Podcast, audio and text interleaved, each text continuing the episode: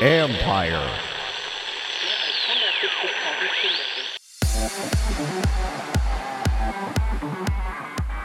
The doors are ready to be swung open. Are the venues ready for the fans? But what we do is we uh, ask the stadium and arena to verify that they're compliant with points uh, that range anywhere from access to the food and beverage operations to social distancing to signage. That's Herman Elger, Vice President of Travel, Entertainment, and Health Security at Sharecare, where lessons from other sectors are guiding the return to live sports. This is the Future Sport Podcast. I'm Bram Weinstein.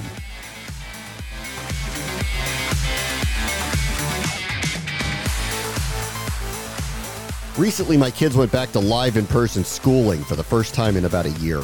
This was semi familiar, same building, not unknown educators. You'd think like riding a bike, right? Not really. The return needed to be coordinated to make everybody feel safe again, and that's easier said than done and sporting events are going through similar processes in communities throughout the globe.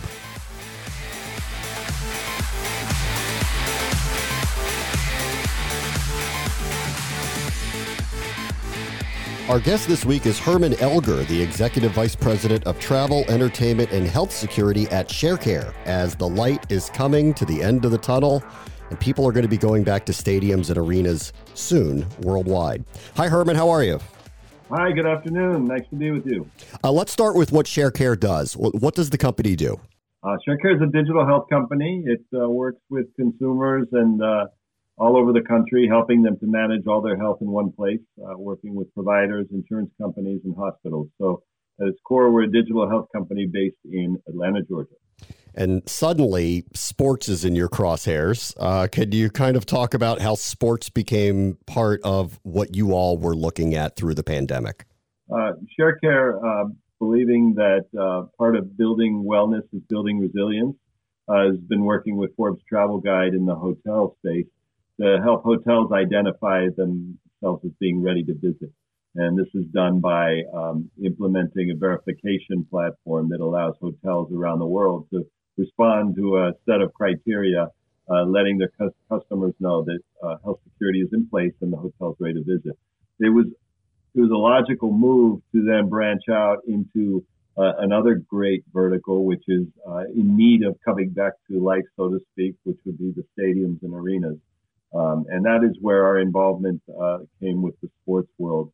Uh, we're working with our partners at the Oak View Group and at CAA Icon to create a verification process that allows stadiums and arenas to be able to demonstrate and build confidence for their fans that the stadium arena is ready to visit uh, because they have all the right protocols and steps in place. Okay, could you be specific there? What, what would a fan notice when they return to a stadium or arena that will tell them it is a safe environment? Sure. Well, the most uh, the best way to see this is by a badge of verification, which you can look to to know that a stadium or arena has gone through all of these points. But what we do is we uh, ask the stadium and arena to verify that they're compliant with points uh, that range anywhere from access to the food and beverage operations to social distancing to signage to uh, the fan experience. And what we look to do is incorporate best practices and requirements into a verification process where the stadium is able to respond yes or no that they do have all of these steps in place.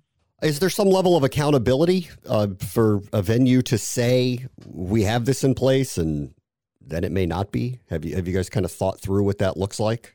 Yeah, well, we're finding that in this health security uh, pandemic uh, recovery, uh, the breadth of the impact of this pandemic is requiring that the strongest model for ensuring that either you're safe or your facility is safe to visit is one of self-attestation and culture of accountability. So by uh, the stadium personnel themselves confirming that all the standards are in place, we believe is the best solution to providing that confidence to the fan, uh, rather than having an overarching entity uh, imply that health security is in place. You've actually got the folks operating the venue confirming that they do have this in place. So there's a couple things here I want to touch with you on, which is the literal things that are going to be happening COVID testing, potentially other testing for for health, um, maybe some touchless mobile ordering, that type of stuff that could come into play in a new modern arena. And then I just want to kind of talk about messaging. Um, have you consulted with the teams on how this is going to be messaged to everybody? As we're taping here today, my son went back to school for the first time in a year a couple of days ago. And as you might imagine, there are a lot of parents that were skittish about it. And there's a lot of parents like me that said, okay, we're going to do this. And I'm sure sports teams are going through a similar messaging issue where they want to try to as many people as possible that this is going to be a safe environment for them to return to. Um, have you kind of talked through what that looks like as they try to bring fans back in the doors? Yeah, well, I think you um, you hit uh, hit the nail on the head with what we're dealing with here. I believe that the willingness to return or the um, confidence to return runs a very very broad spectrum from those who are really ready to get started right away to those who are taking a wait and see attitude. Um, and there is not a one solution serves all re, uh, uh, um, approach to getting everyone ready to go at the same time. Um, but we do believe that there's a necessity to be able to demonstrate and build confidence um, by uh, giving consumers something that they can look to. And an example I like to give is if you were looking to go back to a stadium or an arena, for example, for a game, you might think to ask uh, 10 or 20 questions of that venue. Uh, do you have certain protocols in place? Have you taken certain steps or certain measurements? Well, our, our approach asks anywhere from two to 300 or more questions of that venue.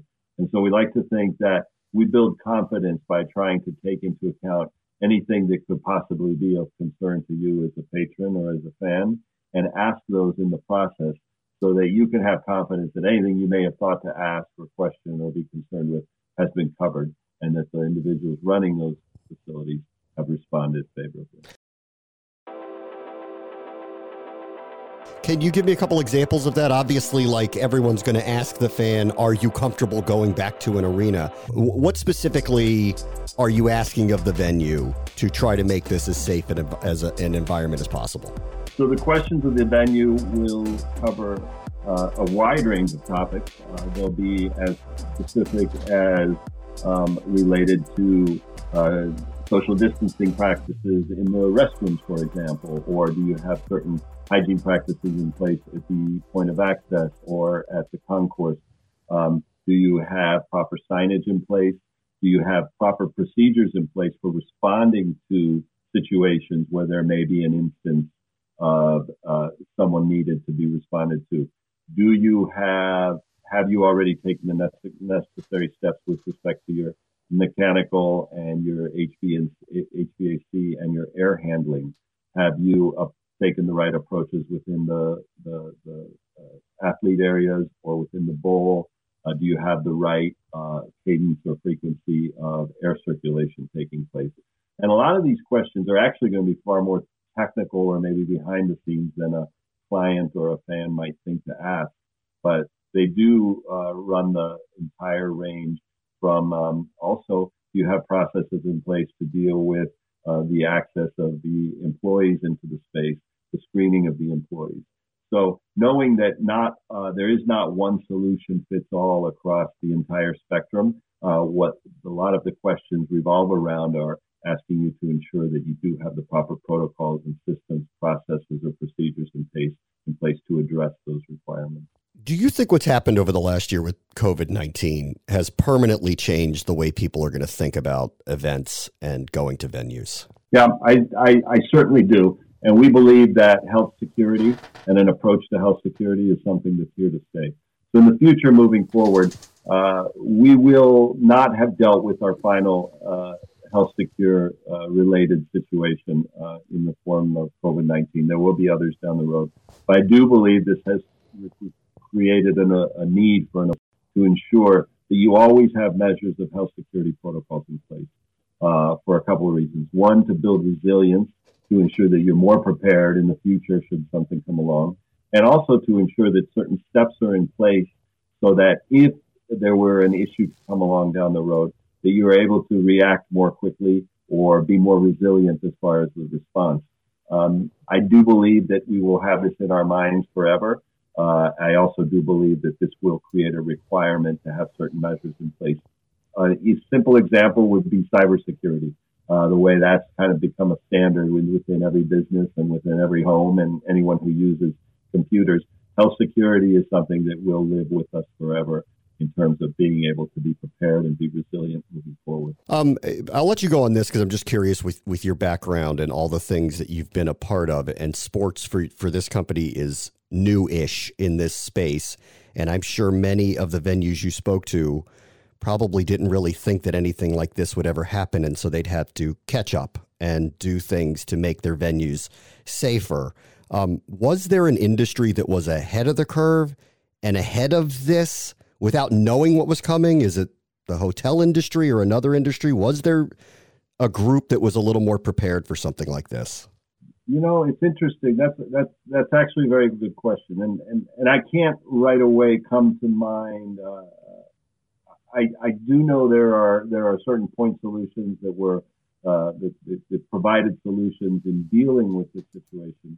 Uh, what I will say is that I believe no one was able to be prepared for the impact uh, and the extended impact that this has created.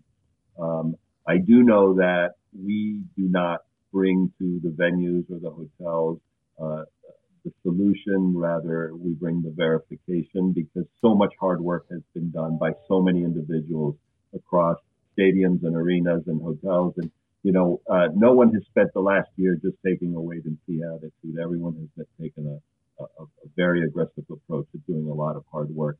And through this, a lot of solutions have come out and approaches, and uh, we've been able to see what does work and what will stay with us for the long term, and and what may have been a, a more um, short-term solution. So it's uh, I would chalk all this up to saying that this has been one heck of a learning experience, but uh, we really need to make sure we keep this with us moving forward as far as being prepared and resilient for the future. Yeah, that is one way to put it. Hopefully, it's once in a lifetime. If it's not, this has been, in your words, one heck of a learning experience. Herman Elger is the Executive Vice President of Travel, Entertainment, and Health Security at Sharecare. Thanks for joining us. I appreciate it. Thank you, Bram.